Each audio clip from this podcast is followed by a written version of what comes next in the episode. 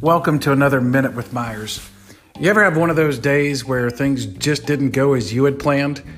Where everything keeps just being heaped on you sometimes and things break into your already tight and busy schedule, and maybe you begin to wonder how you're going to get everything done? And then sometimes those days seem to turn into weeks or months, depending upon what's been heaped upon us. The Bible has a term for that, and sometimes when we get lost in that, it's called wilderness.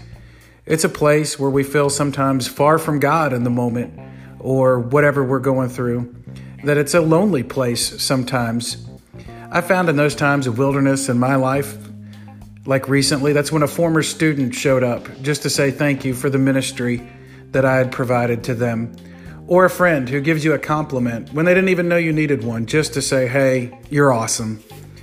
I found in the wilderness or in the darkness or in the hardest times of life, that's when God's light shines the brightest. God's light shines the brightest in the deepest darkness. In those days where I feel like the world is just full of wilderness, I like to remember Matthew 28 20 and Jesus' promise to his disciples. Even when God seems far off, Jesus has promised, I will be with you always, even to the end of the age. Now and forevermore, know that God loves you. And when you're walking through the wilderness, my prayer is that God's light shines on you through someone else just to remind you that God still cares. God bless.